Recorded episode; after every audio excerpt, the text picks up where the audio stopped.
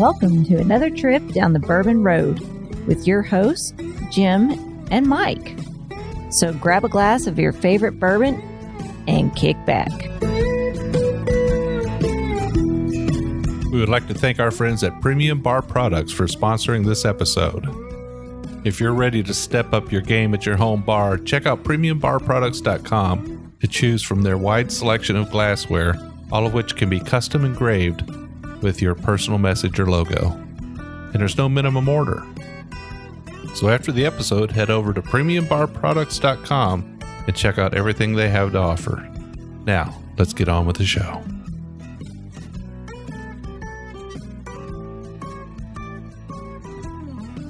Hello, everybody. I'm Jim Shannon, I'm Mike Hyatt. and this is the Bourbon Road. And today, Mike, we are actually on the road again.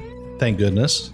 Yeah, we uh, drove downtown Louisville, Kentucky, here in the Urban Bourbon Trail, as everybody calls it, and we came into Rabbit Hole. Now, if you haven't been to Rabbit Hole, uh, it's like an architect's dream here. This building, right? Um, it is so modern, uh, nice and clean. Uh, not what you'd expect for a distillery. Very modern, very modern, very uh, future looking kind of uh, architecture. So it's, it's definitely an eyepiece of the city. Yeah, it's very beautiful and stuff. And then we walk in here, and there are seven glasses, Glencairns, sitting in front of me, or with bourbon and or um, gin. Yeah. So we're gonna we're gonna taste through their full lineup today. But first, let's welcome on our guests. What do you say? Yeah, let's do it. All right. So we've got uh, Kaveh Zamanian. Perfect. Is that perfect? That is really? perfect, my oh friend. man, I practiced it too. and Adam Edwards. Hello. Welcome to the show. Uh, I will get a chance here to sort of talk about who you guys are and what you do for Rabbit Hole. Uh, but we kind of like to get straight to at least the first glass of whiskey. So, um, would one of you like to lead us through that first one? Yeah, let's do it. Let's do it. Um, we're going to start with Cave Hill. Cave Hill's the one. Yeah, and Cave Hill is a very special bourbon because this was my first recipe that um, I started Rabbit Hole with.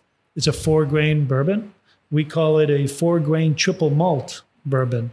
Um, very special 70% corn, uh, 10% honey malted barley, 10% malted barley, and 10% malted wheat. And um, what else can I tell you about it? We age it in toasted and charred barrels. We put it in the barrel at 110 proof, and it's in the bottle at 95. Wow. Looking forward to it. Cheers. Cheers. Cheers. Cheers. I don't know if it was because he said honey, but I get some honey on that. Yeah. You know, one of the things about Rabbit Hole that's special is um, our emphasis and focus on malted grains. That's one of the things that, you know, was a page that I took from the craft beer guys.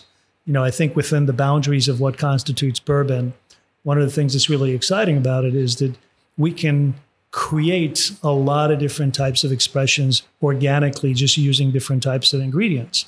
So you got your basic formula of what it has to be 51% corn and then 49%. I mean, hell, you can do all kinds of funky things with it. So for us, that's one of the ways we approach whiskey making, which is very similar to the culinary tradition. Um, we start with the ingredients, focus on how you cook them and process them, and go from there. Now I'm getting jalapeno honey. Jalapeno honey. I, that's the first time I've heard that, Mike. That's Yeah. a good one. Getting that fruitiness on there, kind Little, of. little Yeah. fruitiness, little s- spice. Yeah, yeah. I'm also seeing, a, a, a, I think, a pretty big influence from from the malted grains. Uh, I get this little sense that I'm, I'm almost, almost right at first. I get this Irish sense to it a little bit. Is that something you've heard before? Or? You know, it's. Um, I used to be a big Scotch drinker before I met my wife. Was from Louisville, Kentucky. She's the one that kind of got me on this bourbon path 20 years ago, practically. And um, you know, this was in some ways a nod to Scotch from a standpoint of secondary flavoring grain being barley rather than what's typical, which is wheat or rye. So in that sense, we wanted to do something that's a little bit more, you know, to your point, maybe peatier, a little earthier, uh, but at the same time approachable. And that's where that honey malt comes in. Okay, well, let's taste it. Cheers. Cheers.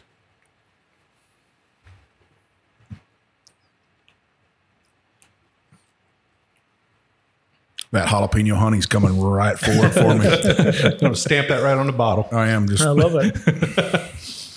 I love it. I don't know if you've ever had any jalapeno honey before, um, but it's absolutely delicious on a hot biscuit.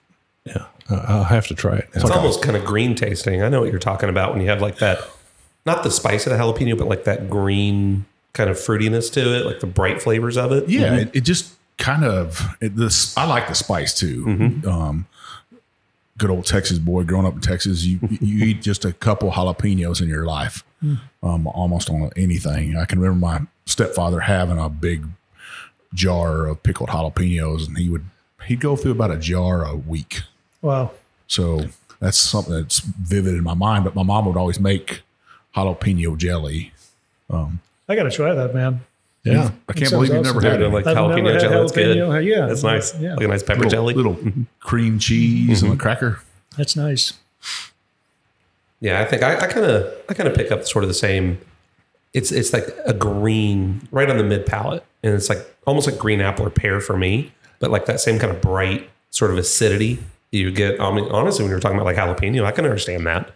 Okay, Phil, I can get kind of where you're where you're coming from on that. I mean, for me, the honey, and you said, well, I don't know if it's because he said it, or if it's because it's there, but the honey, it's huge on Cave Hill, and that honey malt. When we're milling honey malt here, the whole place smells like honey and nut Cheerios. Oh, wow. It, It it really has such a honey uh, presence that carries all the way through the process. Yeah, I'm going to jump on that pear bandwagon too. I think you're absolutely on point there. I think this has got a pronounced pear pear taste to it, and it's not all up front for me. In fact, it seems like it's mostly at the mid for me. Mm-hmm. This mm-hmm. really sits on my mid palate. It's got a fin- nice finish to it, but it kind of sits there on the mid and gives you that. I'm going to. I'll agree, Mike. Honey jalapeno, but with pears. I, I Yeah. definitely get the pears. Yeah, for me, it's apple and pear. Okay. You know, both of those. So, Kaveh, you are the owner and founder of Rabbit Hole. Now, how'd you come up with Rabbit Hole? Well, you know, when I started talking about uh, getting in the business, I was a psychologist before I started making whiskey. I, um, uh, at the time, we had a seven-year-old, five-year-old, and a four-year-old. And um, when I talked to my wife about it, she kept saying, uh, "You're going to take the family down the rabbit hole." I mean, she was basically worried that uh, this is a serious midlife crisis, if you would. And um, that's how the name was, you know, came to be. But when I thought about it, you know, for us, craft distilling and what we're trying to do um, really is a journey. And it's about taking a chance to make these distinct recipes, not knowing exactly how we're going to come on the other side. I think that's one of the risky and the courageous things that craft distilling guys do, which is make their own recipes. They don't know how it's going to come out four or five years down the road. But in the end, the rewards are there if you actually stay persistent and go through that rabbit hole, if you would. I always think of way more blues is in my mind. When I think Rabbit Hole, I think way more b- blues. You you know that song? I'm lost. No. Really? No. Should I? I'm lost too. It's I don't on- know. You know, No. country music You can sing fan. it for us, Nope. well, I don't know about all that. it's a Waylon Jennings songs, and he uh, get a rabbit out of the log. You got to be a dog. And I always think uh, Oh, I love that. you just have to look it up. But wait, Waylon Jennings sang it, and uh, when I think of Rabbit Hole, I always think of way more blues. And uh, man, I, I tell you what, it fits right with that too. That the bourbon whiskey does. I think.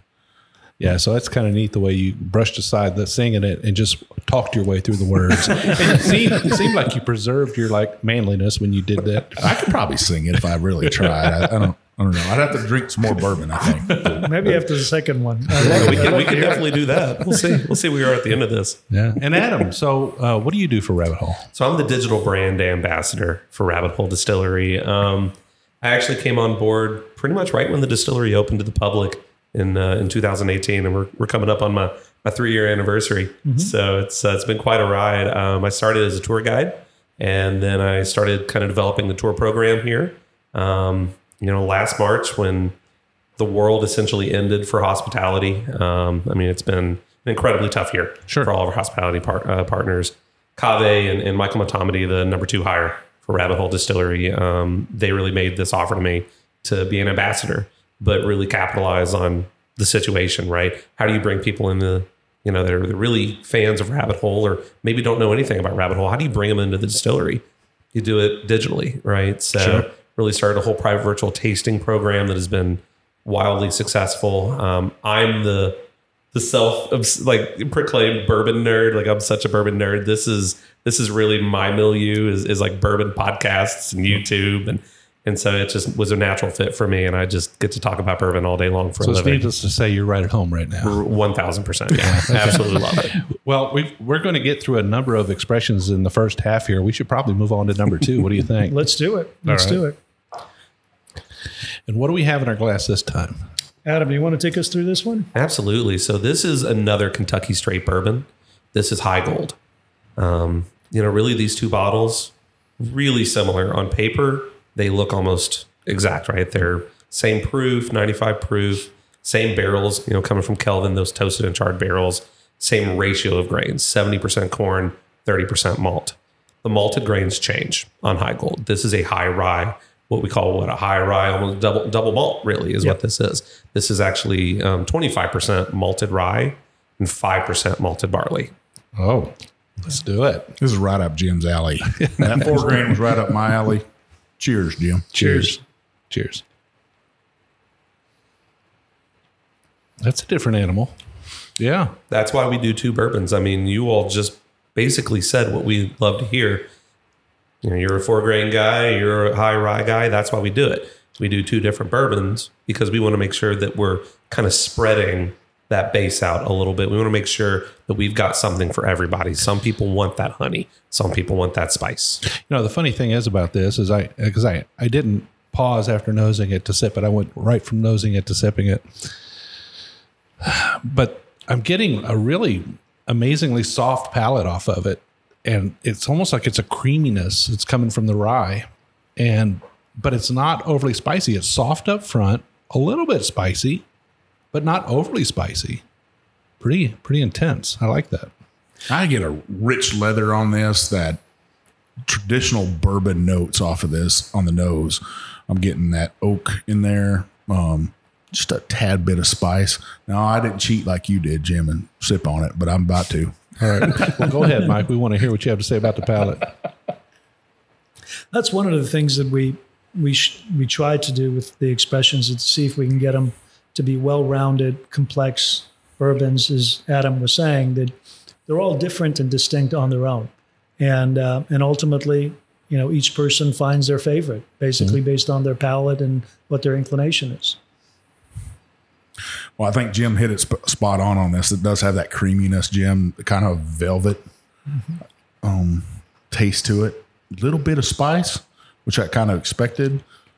Um, just that slight Kentucky hug. Yeah. Not a whole lot, not overpowering where I'm like, pow, it hit me in the mouth or anything. Exactly. Yeah, you're getting a little bit of um, that um, that cedar menthol kind of finish on it. Just just a hint of it that lets you know, yeah, you're sipping on a rye, something with a little bit of rye in it. Not too much pepper on the back end, not too much spice, but just just about right, I think. But I love that creaminess. I love how soft it is up front. It fools you right at first. When it first enters your mouth, kind of fools you a little bit. Yeah, this is definitely like the velvet glove. Yeah. You know, Cave Hill is a very bold expression. Heigold is just a little more nuanced. And I, like Kaveh said, I mean, it's all about being distinct. You know, there's no reason to make two bourbons exactly the same way, right? There's no reason to do that. And, and we wanted to make sure that both of these side by side are two completely different experiences. Yeah, I've always liked expressions that included malted rye mm-hmm. in the mash bill because it brings something special to the game, I think. It does. Yeah. You're right. You're right. Okay, so what do we have next, guys? So we're going to our Boxergrail, which is our Kentucky Straight Rye. Now, this is a standard 95.5 recipe. And um, obviously, it's made in Kentucky by us, but uh, we also finish it um, in the toasted and charred barrels uh, that are wood fired. We use the same oak that's used to construct the barrel for uh, toasting and charring the barrel. And it goes in the barrel again at 110 and in the bottle at 95. So I want to make sure I followed that. So this is a double barreled rye? No, I don't. No, it's, no. no, it's a single barrel, Okay. but the barrels are toasted and charred. Okay, got it. Yeah. Got it. And I think one of the things that we emphasize is that we don't use gas to toast and char the barrels. Um, we use wood fire as a um, essentially you know, the toasting and charring, which, you know, think about gas barbecue or, you know, charcoal. Huge difference, right? And I think that's one of the things that for me, when it comes to this expression, is pretty distinct because there's a lot of great 95.5s in the market. But um, as we tasted, my you know experience with it is that you get flavors and notes that are not typical of a 95.5 rye whiskey. And the 5% is malted barley. Correct. Got it. Correct. All right. Well, let's check it out. Cheers. S- Sweet and sticky. That's what I get on the nose. Oh, yeah. Yeah, this is one of those that you know, for me, almost every time I get, I get rose and these floral notes on it. that honeysuckle going down a dirt road, Yeah, kind of see, floral you go. notes. Yeah, Yeah. Hard candy. Kind of a hard candy, uh, a sweet hard candy, but which for me it's unusual for a high rye, you know, expression. You were going to say horehound, weren't you? Horehound no, candy. say- no, because I'm, I'm not getting, I'm kind of not getting the root beer aspect of it, you know, but I am getting a little bit, a little bit of medicinal note, but that's true with most rye. You get a little bit of that. Um, this is just a little bit more of a, a hard candy. I mean, I would almost say horehound because it's the closest one I can figure to match it, but it's not horehound. Adam, do you know what whore, I'm, horehound I don't is? think I've ever had that. Me neither. Neither one of you. No. Wow. I, I think they're still available at Tractor Supply or Rural King. That's about it. okay. It's I it's, say, it's country. us. It's a country candy. You know, you got It's more of a medicinal, almost a cough drop. Um, it's Okay. it is a hard candy though. You know, I think I know what you're talking about.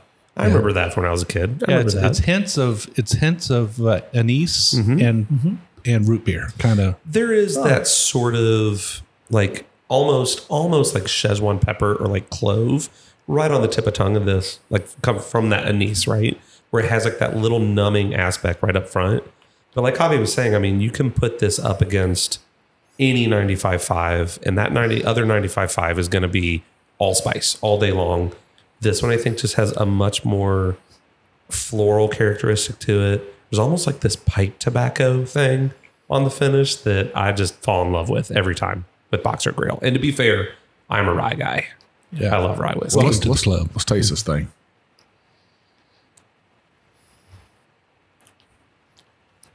And that's full bodied.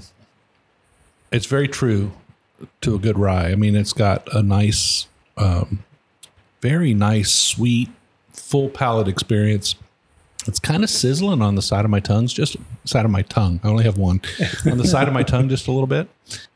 But it's finishing with this nice oaky anise kind of. I don't know. Come on, silver tongued devil. It's nice. It's nice.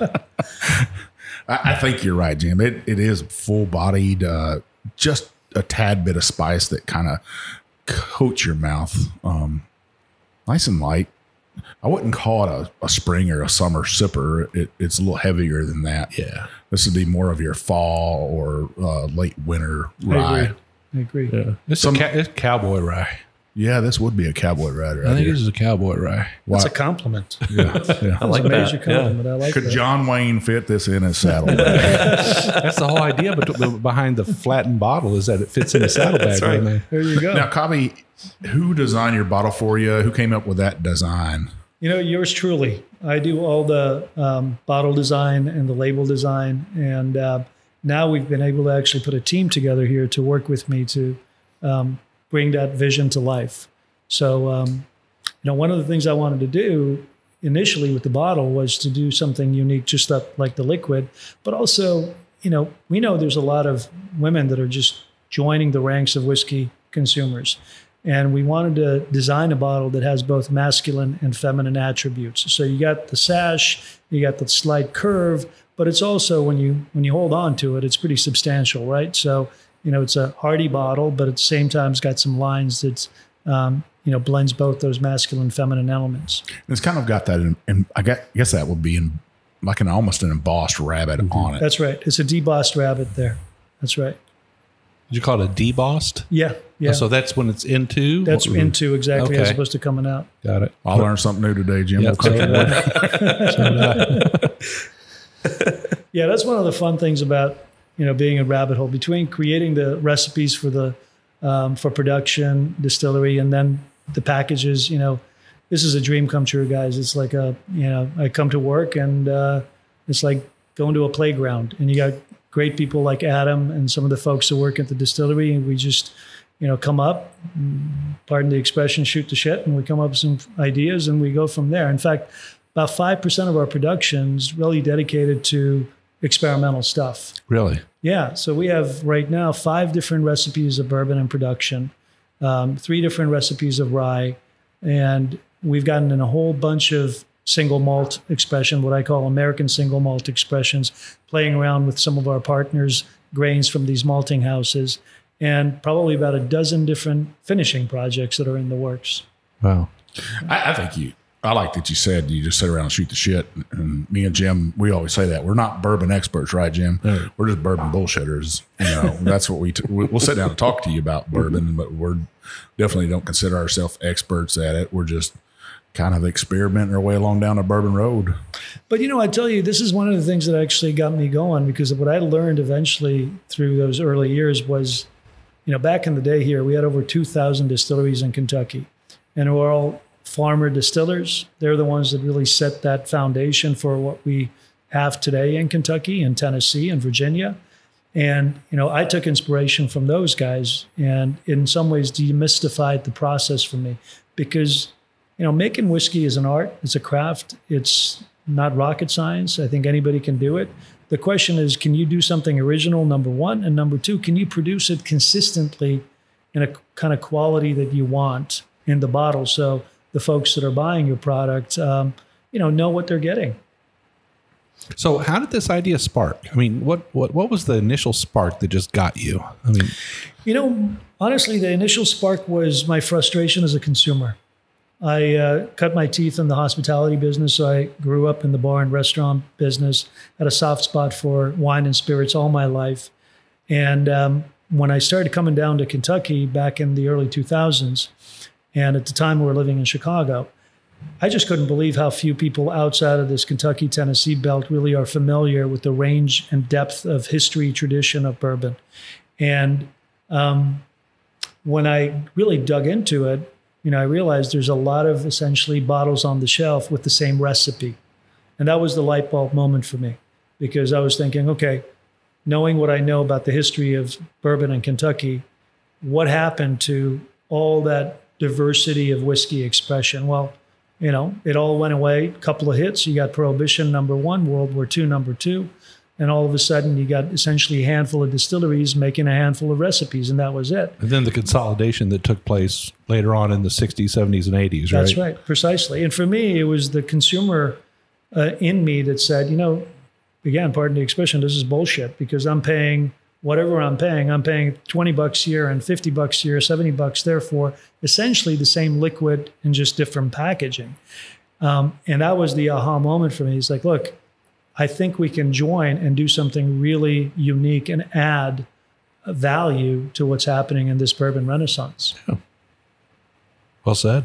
Thank Yeah. you. Well, you definitely jumped headfirst in, right? Oh, that God. rabbit into the hole, right? No kidding, man. yeah. and what's your wife say about that? You know, now she's happy about it, but I got to tell you, there was a lot of nights both of us were on our hands and knees, just praying to anybody would listen to us up there because uh, it was a risk. You know, we hawked everything, um, everything just you know our savings and everything went into it, and then it started with like you know most startups, family and friends, or anybody who was stupid enough to invest in our company, and then it just went from there.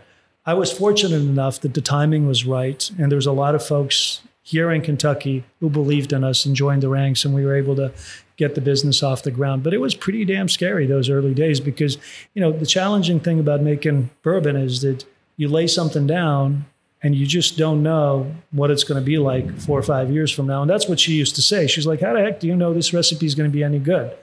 And I'm just looking at her saying, I have no idea, man. Like, I have no idea. I don't know. Fingers crossed. But- Exactly. fingers crossed, but you know, well planned, well executed. You had a certain amount of confidence, I, I would think. Well, you know, it's confidence, and I got to give respect um, and accolades to the people that worked with me. You know, Larry Ebersold, for example, was the master distiller, you know, at Wild Turkey for a while, and before that at MGP, before MGP was when it was Seagram's. You know, he um, was instrumental in helping me learn the trade, um, helping me put a team together because you're only as good as your team. You know, and I tell folks that the romance of making whiskey fades away pretty fast because you can make a good batch or two, but if you're able to do it, if you want to do it well, you got to be able to scale it up and do it, you know, on a consistent basis, day in day out. And in order to do that, you need a capable team. Yeah. Well, Larry, Larry Ebersold is a is a legendary consultant who has shared his knowledge Yeah. um, with many companies like yours. And in fact, you know, those who soaked it up and really listened to what he had to say put out things like what we've tasted today. Yeah. So let's can we move on to the next expression? Yeah. Absolutely. You want to lead the charge on that one? You got it.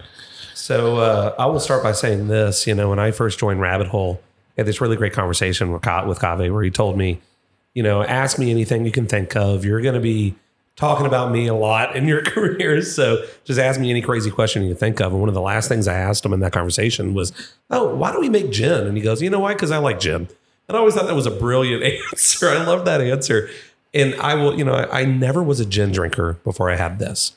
And this one really, it's called bespoke gin because it's tailored for the bourbon drinker. This is a gin that is a London dry taken from G and J, which is the oldest gin distillery in, in London, I think maybe the world. They send it to us. We finish it in those Boxergrail barrels for about six months, and it's unlike any gin that you you've ever had. I mean, even the color alone is just absolutely gorgeous. It- to be blunt, it tastes like limoncello and Earl Grey tea. This Wow. one is phenomenal. I'm excited because you know I've said this before. gin is my other bourbon. It absolutely is. I, I can drink gin. Well, I did drink gin all 10 days in Mexico. Quite a bit, actually. I, I'm, I'm with you. I'm not a gin drinker. Uh, I had a bad experience when I was a younger man, and I just never looked back. It's one of those things you just don't reach for it and stuff. But I would tell you, this has an absolutely beautiful nose on it, citrusy. Uh, that I can see that limoncello coming through in it. Um, Now, is that from Lemon Ver- Verbana? Uh, no, this one is so. This one is. I mean, it's a true London dry. I mean, it's It's got the juniper berries. It does. It's. I think to be London dry, it's got to have like seventy percent juniper in the basket. Yeah, it's Um, really classic juniper forward, pine forward. The base liquid is, you know, I compare it to Tanqueray. I mean, if you think Okay. about a Tanqueray, which is very juniper forward, classic, you know, that's kind of where where this this is. we'll sip this thing. Sip it. You know, most people don't remember that the gin that came out of Seagram's was aged in barrels, and it had the same color. And this was, you know, part of the inspiration behind this as well, because you know I actually, you know, used to drink gin when I was a young man, and um, and as I got older, just my palate's changed, and I just couldn't drink that real piney juniper type uh, gin. So this was how do we soften it up a little bit more, make it more of a sipping gin, but at the same time, at 89 proof, it really does well in a cocktail as well. Yeah, I mean it's sweet and buttery at the same time. I, I, I would, I would wonder what else is in that basket because for me it seems I'm obviously the juniper berries are like you said seventy percent, I guess. But there's something else in there, and it's and you say it's not lemon verbena, right? There's definitely. I mean, they they they, they G and J is pretty proprietary with Oh, their they're not- they're their kind of herbals. um, but I mean, we're I think we're educated enough. We can kind of get most of it. I mean, there's definitely rosemary in that basket. You know, there's definitely orris root. Um, there's definitely citrus in that basket. They definitely have citrus peel in that basket. I actually think this would play nice with just a cube ice. And Yeah, yeah. This Yeah. is a, this is a sipping gin. I would I It would is. go with that. It's good for a thunderstorm, as you can tell. It's really good. Yeah. this is the thunderstorm gin. I always say this, listeners, if you can pick this up, there's a big rainstorm outside, but they never, they can never pick it up. So, I always say that because I'm like, I'm so embarrassed that we got all this background noise, but these systems never pick it up. So The only thing I think people will pick up the rain is uh, those poor horses at the track today. Oh my God, yeah. Um, That's right. and probably some spectators out there because this is kind of the Wednesday Yeah. before That's right. Derby, and this is where the locals get to go to the races. Right. And I can't imagine it is, listeners. It's absolutely pouring outside. if could it doesn't rain around place. Derby, is it really Derby? I don't think no. so. Uh, yeah, the weather's always such a such, so up in the air during the Derby week that you never know what you're going to get. But I think it's going to actually turn out this year to be halfway decent on Derby Day and, and on Oaks as well. It's supposed to be. Yeah, Yeah. we're excited about it. All right, guys. Well, um, let's move on to the last one. And what do we have in our glass this time? So this is a wheated bourbon that's finished in Pedro Ximénez sherry casks. This is Dareringer. Um, it is, I think, really special for lots of reasons. In part because the base liquid is a wheated bourbon that we make, um, and the Pedro Ximénez sherry casks. You know, PX sherry is from a spectrum standpoint compared to other sherries, it's the highest sugar concentration. So you get a lot of sweetness in that barrel. And we have a partnership with the amazing uh, cooperage in Spain called Casknolia. Believe it or not, the wood actually gets harvested and procured from Ohio, goes to Spain. They put the barrel together, give it to a winemaker who ages sherry in it for two years. Then they take the sherry out and send the barrels over to us here in Louisville. And then we age, you know, the range really is anywhere from three months on the low end to nine months on the high end, average about six months All right. uh, in the PX sherry. Well, Mike, we kind of like these finished bourbons, don't we? We do. We actually had you guys. We did a show just on finished bourbons, and I thought we had reviewed this. We didn't.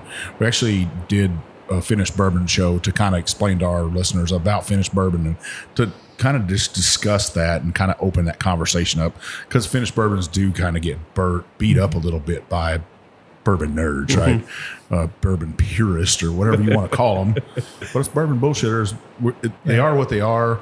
Um, and you got to take them at face value. And as long as you're putting finished bourbon on there, Yeah, I think you know part of the challenge with um, the bourbon connoisseurs or geeks or nerds or whatever you want to call them is that there is a little bit of confusion between is this truly from the standards perspective bourbon or is it something else?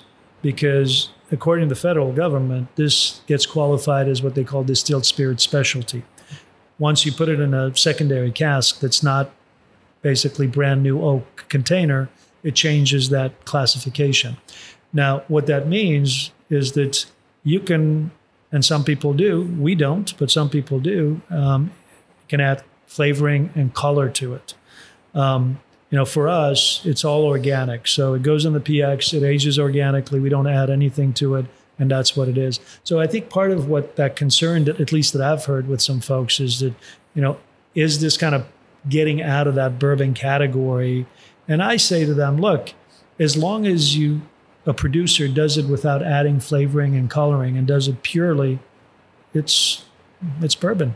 I, I think it it opens more people up to drinking bourbon. Um, it's kind of a 100%. gateway Yes. whiskey f- for people to get into bourbon, and it, a little bit easier on a palate, right? Yeah. And especially Yeah. when you take a wheated bourbon, which I know about that much about, right, Jim? Yeah, just just a little bit. Just a little bit. Um, you take a wheated bourbon, which is already soft and Yeah. floral, and then you take and put it in a, a sherry cask. Man, what a beautiful expression! Let's check it out. Check it out. Cheers. Cheers.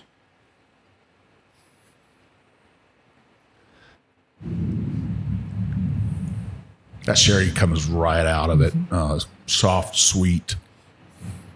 Very soft. Skips right over the mid palate. Goes straight from the front. Big impression on the front. Goes straight to the back. Sort of sits there and starts to build on the finish. That's sweet. It's floral. It's rich. It's got. um I almost want to say like a. Well, I mean, it's got a deep fruit and oak and a little bit of tobacco on it, but not much. Just a hint of tobacco. almost like a not sherry, but a little bit of a cherry there. Mm-hmm. Yeah, I could say that. There's quite a bit of red fruit in this that thing, and I I like how you kind of said that about the mid palate because that sort of exists for me too. It's almost a break between the two barrels.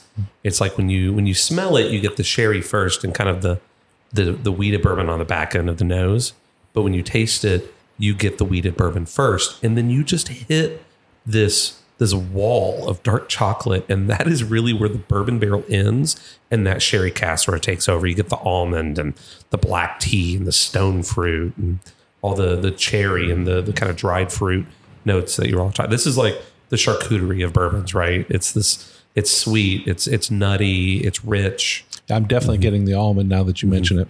You had to pull that out of me though. I had, yeah, to, I had to plant that seed. yeah. And we've talked about pairing it with a charcuterie Yeah. plate. I mean, it's the dried fruit, the the nuts. Even like a soft cheese with Yeah, this. yeah. It's really amazing. yeah. So, so Kaveh, how did you go from? And I, I've been wanting to ask this question at a couple different distilleries, but this is the perfect setting for it, and you're the perfect pair for this. How did you go from deciding between having a PR firm, right, which is usually outside of the state, uh, people that some of them don't drink bourbon, to actually having a brand ambassador? You know, we do. I believe in kind of a vertical system. If you think about business, you know, I just learned the hard way the first couple of years of Rabbit Hole that we do better if we um, bring people into the fold and work together as a team. Because, you know, the family motto for our family motto is love and work. And I take that very seriously. It's part of the DNA of Rabbit Hole. Essentially, you know, what I tell folks is that we make whiskey, but we're also here to inspire people to uh, find their dream and go after it. My dream was to become a whiskey maker. Mid career, made change to uh, to the whiskey business, and if I can inspire people like Adam or other folks to find what they love and go after it, you know, then we've done, you know, a lot more than just making whiskey here. And um, and I think in order to do that, in order to achieve that family experience, that experience where the ecosystem is there to create greatness, you need to bring people in the fold. So for me, you know, someone like Adam, I mean, Adam's like family, right? He's been with us from the the earliest days that we started um, the distillery. He knows the ins and outs of it. And personally, selfishly, I would love for him to stay with us for his lo- for the rest of his life. But at the same time, if he decides to part ways and do something incredible that he has dreamt of and wants to do, I'm 100% behind him. You know, and um, and I think that's where the magic is. You know, we do that with packaging, we do that with the liquid. You know, we operate together as a team rather than parsing things out and farming it out to agencies and other people. Well said. Yeah, absolutely. Well, we're up on the break now, so we're going to take a few minutes here. We're going to sort of pause on drinking and take a break and listen to our sponsors. And when we come back, you've got a couple expressions to introduce us to in the second half. Sounds good. Well, you know, you can't drink whiskey without glassware. And Mike and I are extremely pleased to have a sponsor like Premium Bar Products. Premium Bar Products offers direct to consumer the finest whiskey glasses, cocktail glasses, and bar tools with your own personal engraving. I mean, you can write anything you want on these glasses, anything from a company logo to a personal statement and there are no minimum orders. Their direct consumer platform offers you the opportunity to purchase small quantities of your favorite glass shapes that enhance the pleasure of enjoyment and drinking a whiskey and make it all very positive. They offer the absolute finest trending and handmade glasses as well as a comprehensive range of styles, and all of their items have been designed with purpose, practicality, and longevity in mind. So, if you're a bourbon or whiskey group and you need custom logos, you need to reach out to Premium Bar Products. If you're an individual, you just want a few for your bar to impress your friends, to give out as gifts, you need to call Premium Bar Products. They need to be your one and only source for custom glassware. I can tell you right now, the Bourbon Road, that's who we use.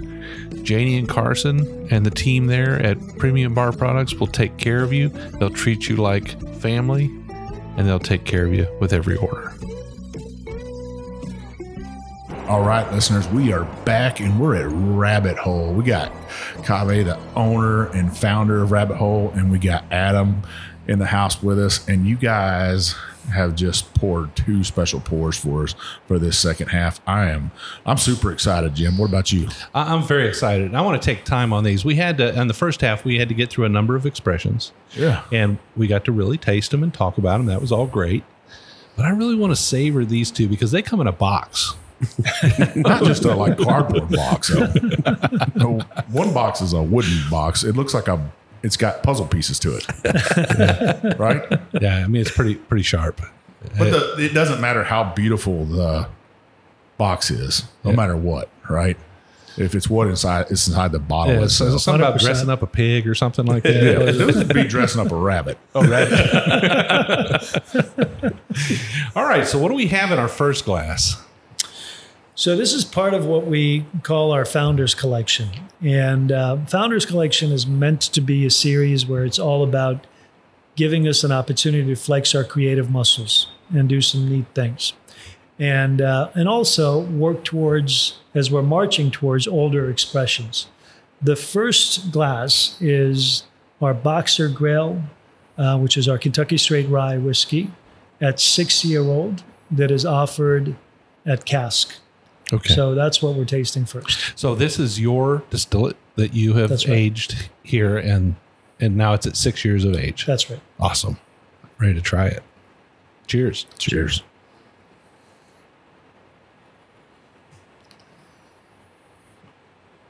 You put deeper of a nose on that. You're more rich, which I would expect out of a cask strength. A little bit more um, citrusy. I think a little bit more of an orange than a That orange zest. yeah orange zest. You know, one of the things I I'm curious about in terms of your your reaction to this is just seeing the evolution of that Kentucky Straight Rye over the course of the years, right? So we got a at least two years older than what we tasted earlier, and just see. I, I would love to hear how what you guys think in terms of how it's evolving. Okay. Let's take a sip.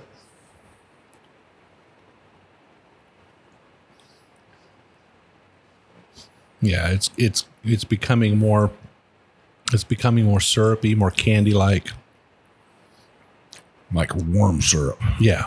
Yeah. That's just a mouth a mouth coating that almost like it's on hot pancakes with a little bit of orange zest on there. There's nothing Yeah. stopping you from doing that, by the way. You can put this on pancakes if you want. Yeah, you guys you guys could make a syrup uh, We could. out of these casks when you're done dump, dumping them for this. Make some could. maple syrup in it. Yeah, that's uh, that's, and I love to see when ryes sort of take the turn. You know, they sort of take that turn and they become this more um, more syrupy, sweet, candy like kind of rye, but they still have all those notes that they carried along through their aging. This is uh, this is an improvement over the four year. The four year's good, no doubt about it. But this is an improvement over it. I think it's heading in the right direction. I would love to taste this. I, I assume you're going to try and do something. Yeah, you know, what we're doing right now is we're laying down for 10, 12, 15 year expressions. So that's kind of where, you know, I'm just chomping at the bits to taste those barrels in a years to come. So you're really you you're laying a found work and you're not sourcing from anybody. You're doing No. your own work here. That's right. Um, just so our listeners know that they're not buying their whiskey from anywhere else, Jim. They're they're actually putting in the work. But the part of that is with whiskey, right? It's pretty much a liquid investment. That's right. That's right. How what's your wife say about that though? She says, um, I got to take her on vacations more often. She's she's earned it. She's definitely earned it. Yeah. You know, look, without her, I wouldn't have been here. No question about it. But you're right. I mean, we are um, right now 21,000 barrels a year we're laying down. Now we're twenty one thousand barrels. That's that's a lot of barrels, right? Yeah. You, you're not fitting twenty one thousand barrels in this this place right here. No, no. Um, Henry County. So we got warehouse campus, maturation campus in Henry County, about 30 minutes north uh, east of here. Yeah, we That's know exactly why. I used to hunt up there in Henry County.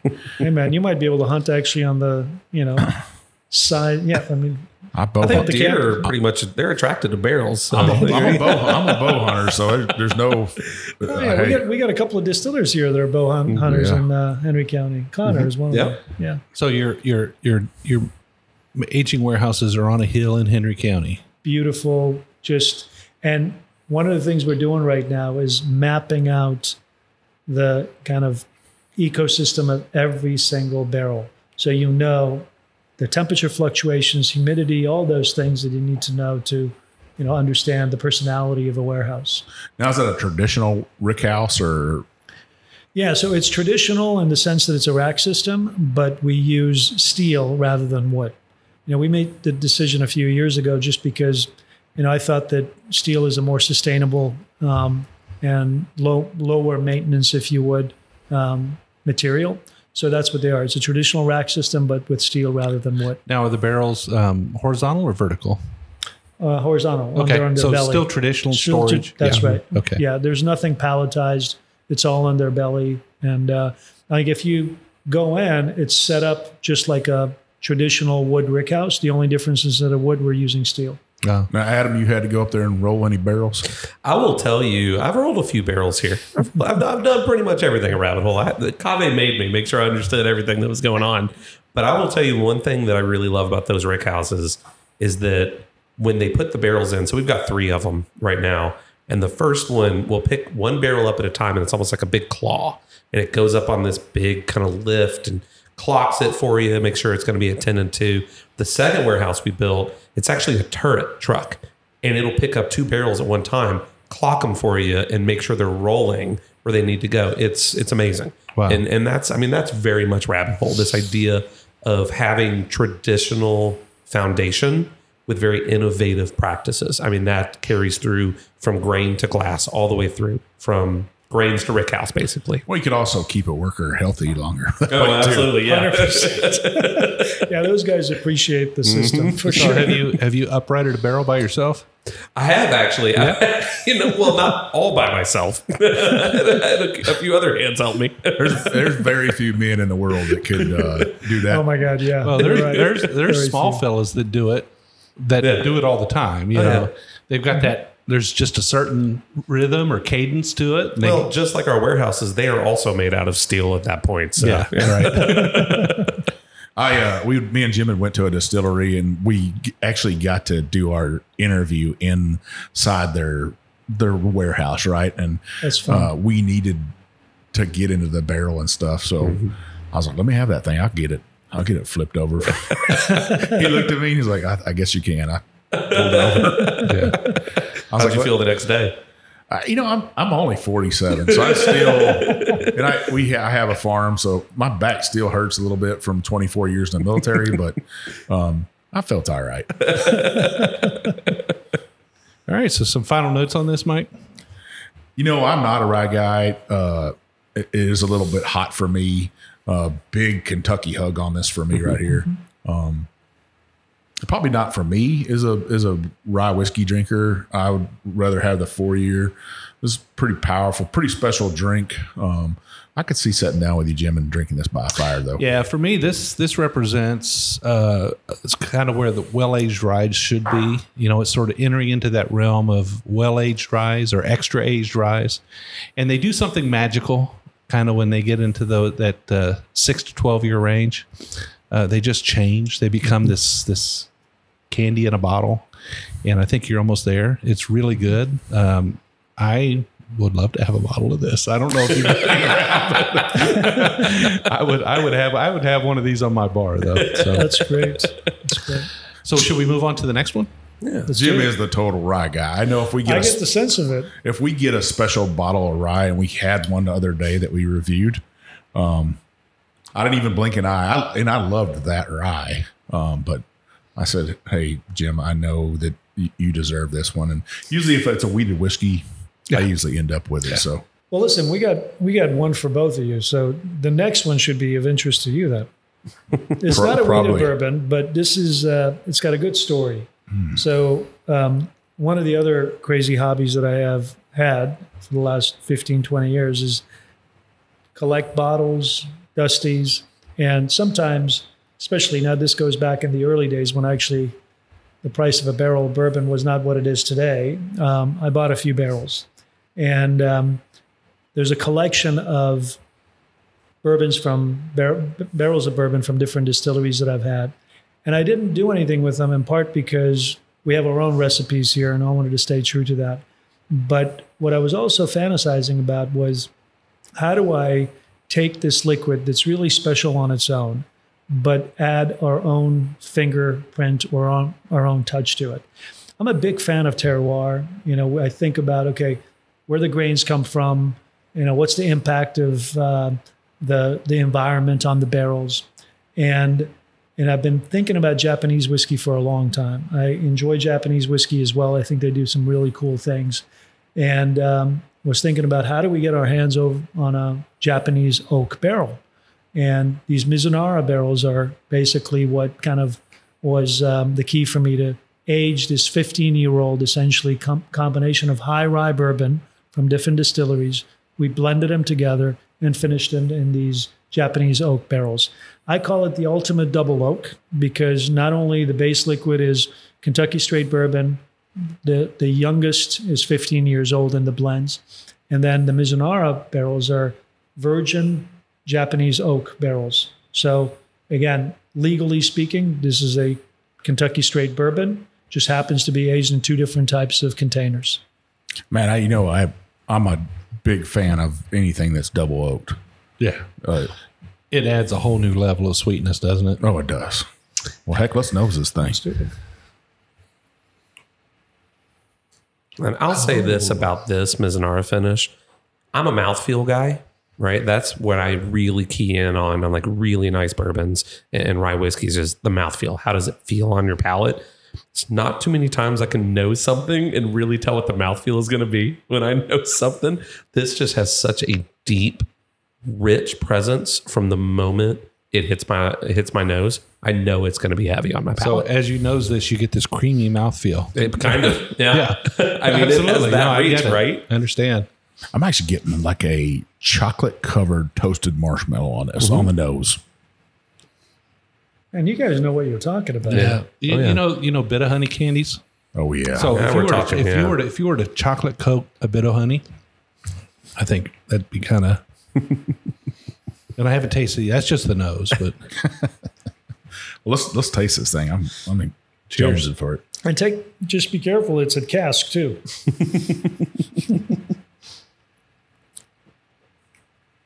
Man, that's like lip smacking good right there. Um, I think the mouth feel on that is it's kind of sticky. It's it's that it is that chocolate coated marshmallow that's been toasted over a fire or something.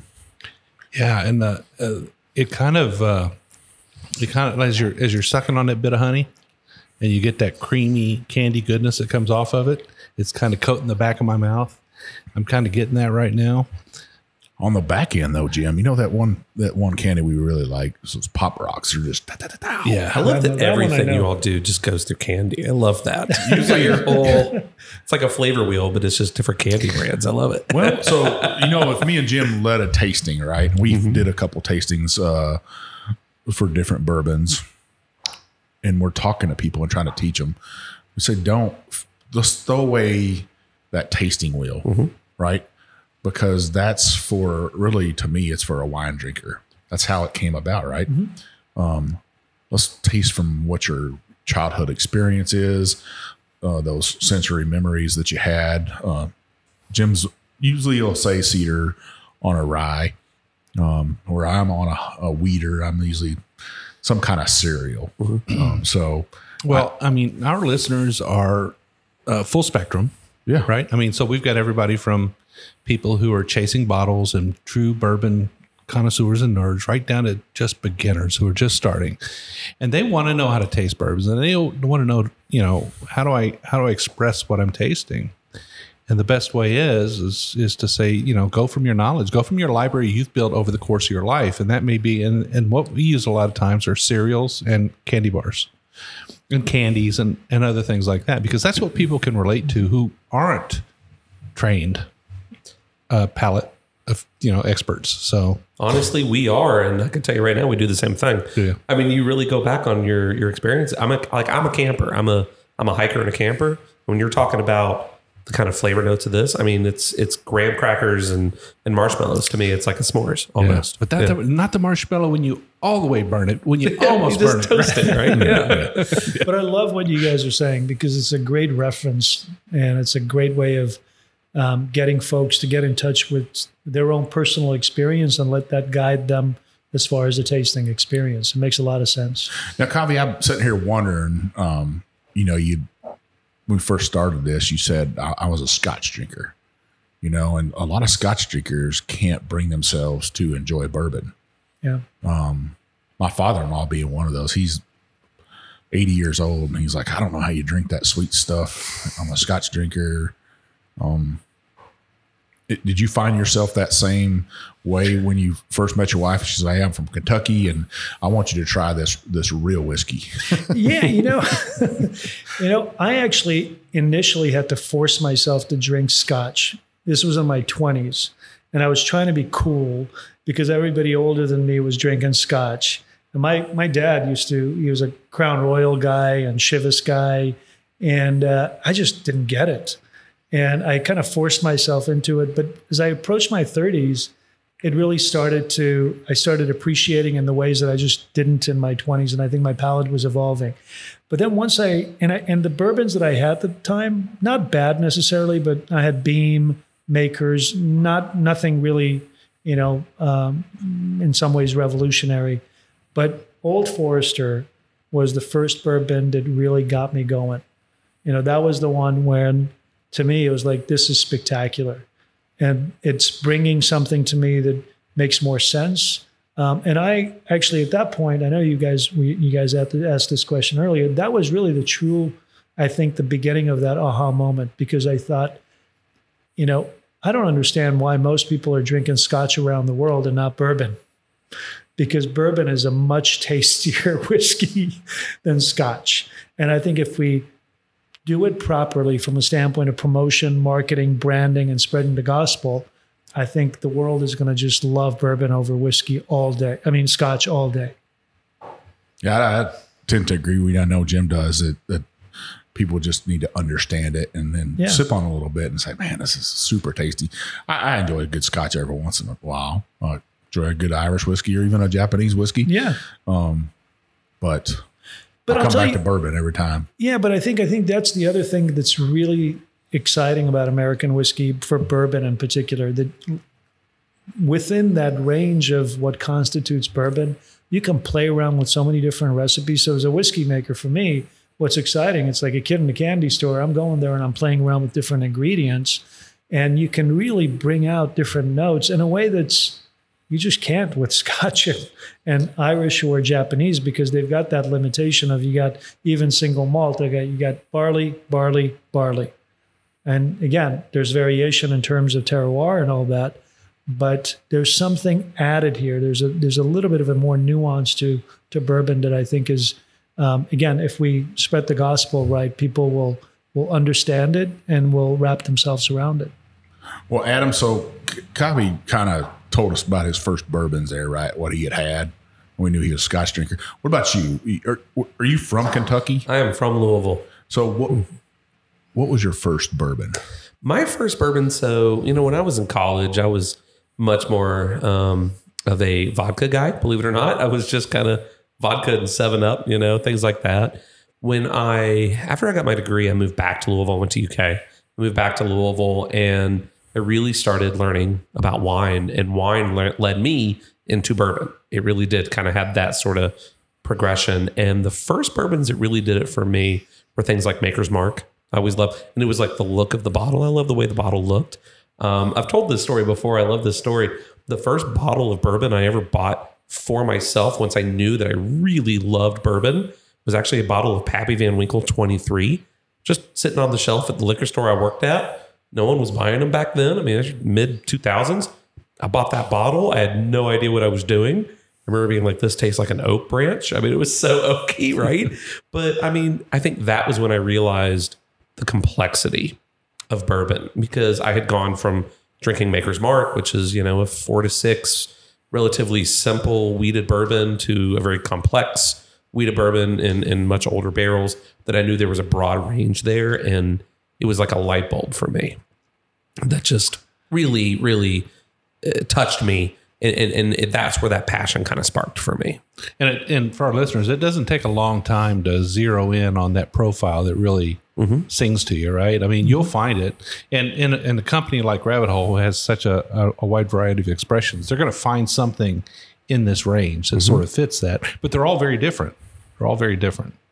that's the hope. You know, I think the other source of inspiration for me was, as Adam was saying, was the wine industry, right? If you think about where wine was in the 70s and early 80s, most consumers were like, okay, white wine, red wine, rosé.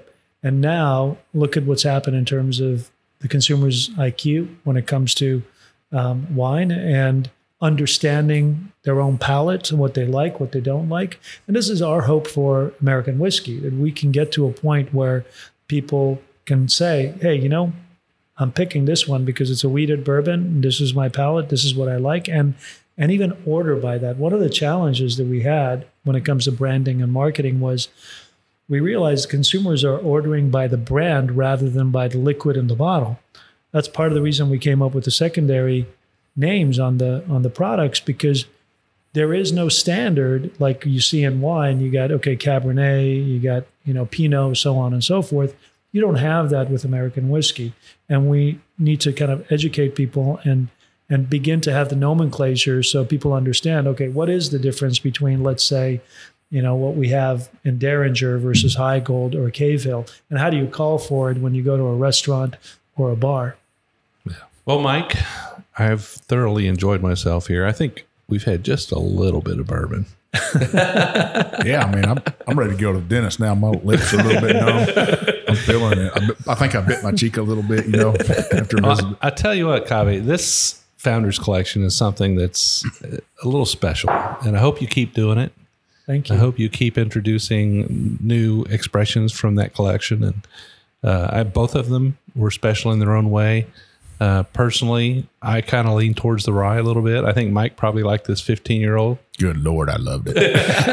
I like them both, to be honest with you, but I, I just I like those spicy whiskeys. I just like it, and I love what you guys have done with your rise here. I really do. Well, thank you. And listen, because you guys are so special to us, I just want to give you the scoop that uh, our next Founders Collection is going to be coming out in September. And it's a double chocolate malt bourbon, Oh, five grain double chocolate malt. And it's just absolutely spectacular. We call it Raceking. It's Derby weekend. It's our way of basically kind of giving a nod to the horse and uh, uh, racing tradition here in Kentucky. Really, really excited about it, and I think you guys need you have to come back and taste that one with us. oh, most definitely. Well, hopefully we could. Uh, hopefully we could be the first people to review it. Well, you know somebody. so- We do know somebody. a lot of people have said that to us. So we're like, hmm, we never got that chance to review that. All right. Well, we have had such a wonderful time today. You guys pulled out all the stops, no doubt about it. You guys have given us sort of the grand tour of your expressions, and we can't thank you enough. We'd like to give you the opportunity of letting our listeners know where they can find you on the web, on social media, what you have going on, anything you'd like to announce at this time. Uh, the floor is yours. Adam, do you want to say a couple you of know, words? the best place to find us is definitely our website. It's an incredible uh, resource for all sorts of things. Just rabbitholedistillery.com. Um, there's all sorts of amazing videos on there. Um, we were just talking about that Dareringer earlier. There's an incredible video on there about the families that really put that together. What do we say? Three families, two Three continents. families, yep. And it's, I mean, that's a really, really cool story. Um, and as for going forward, I mean, I think Kaveh already let the cat out of the bag. You know, we've got this amazing five grade coming up soon. Um, something I always piggyback off of you. You know, Kaveh says, you know, find what you love and go all the way in. I, I, I go one step further for me. It's it's find what you love and share it with those that you love. Yeah. That's really the the secret to the happiness in my life. So Yeah, yeah, well said. So we, we all know that you know this summer we're kind of looking forward to things kind of uh, getting back to a little bit of normal. I think most of the distilleries downtown are still closed down to some extent, but they're going to open back up. Do you guys expect some maybe summer or fall opening? Yeah, we actually are looking at mid June as a, our kind of grand reopening, if you would. So probably June. Tw- I think we've put June twenty Mm-hmm. as our date. Okay, great. Yeah, because uh, I mean people are itching to get back into Louisville. I think. Yeah, Yeah. Well, and so are we. Yeah. Get, get going again. So I, I truly believe that the bourbon industry and the bourbon trail are going to rebreathe life into Louisville, Kentucky. I agree. I agree. That's that rising tide. Rising tides raise all ships, right? Absolutely. Um, and it's going to take the bourbon industry to help the city uh, rise up um, from kind of the ashes and and rebuild itself again. It's did it in the past several times, and I think it's time to to do it again. Absolutely. So, Mike, where can people find us on social media? So you can find us on TikTok, Twitter, YouTube, Instagram, and Facebook. We also have a private Facebook group, the Bourbon Roadies, 1,700 people strong. You got to answer three questions to get in there. Are you 21? Do you like bourbon? Hell yes, everybody likes bourbon. and do you agree to play nice? Because we don't tolerate any what, Jim? No rudeness. As what? What was his name? Woodrow McCall was the Texas Ranger that said that on Lonesome Dove. Yeah, we don't tolerate any rudeness in our group. We're all kind of family. You know, we like to share what we're drinking, share uh, what we're what's going on in our lives. We like to share, you know, the the latest bottle that we got. Um, we even share our whiskey a little bit, don't we? We do like to share some whiskey. Well, anyway, so we've got master distillers, all kinds of industry experts in there. We've got authors and musicians and chefs and comedians and all, all kinds of folk that love to come in there and hang out. Um, I would I would hope that our rabbit hole friends here will will join in the bourbon roadies and Already answer a a few part of questions. it. Awesome. Already a part of it. Glad to have you as a as a roadie. Um, it's a great place to feel um, feel free to speak your mind without getting jumped on by others. So Thank you guys for everything. This has been spectacular. So we also have our website, thebourbonroad.com. You can find our swag on there, our glasses from distillery products. You can find our hats. You can find our famous shirt now, the bourbon bullshitter t-shirt. You want to get yourselves one of those, wear it in here to rabbit hole and stuff. Let them know that you're just uh, a, not an expert, just a guy that likes bourbon or a gal that likes bourbon. So get yourself one of those shirts. You can find our articles, our blogs. There's not always about the episode itself, just kind of what I'm thinking about the day. Some days uh, Jim's write those. Some days I write them. We also have our bourbon reviews on there. You want to check those out. Adam Boothby, he helps us out with those. Yeah, so we do two shows a week. We do a short episode every Monday where we just explore a single expression and do a review. And every Wednesday, we'll, like today, you know, we'll do a long episode. We'll take a deep dive in a distillery with uh, some good friends and, and go through a number of expressions and, and give you some lengthy content, enough, enough to get you to work and home from work, right, Mike? Yeah, I, I think uh, we drank enough whiskey and today to get you all the way to the East Coast, back to the West Coast. All right. Well, if you want to reach out to us and let us know, you know, if you've got some recommendations for the show, you've got somebody you'd like us to have on, if there's a bottle you would like reviewed, make sure you reach out to us on Instagram. You can find me at jshannon63, I'm one big chief, and we'll see you down the Bourbon Road.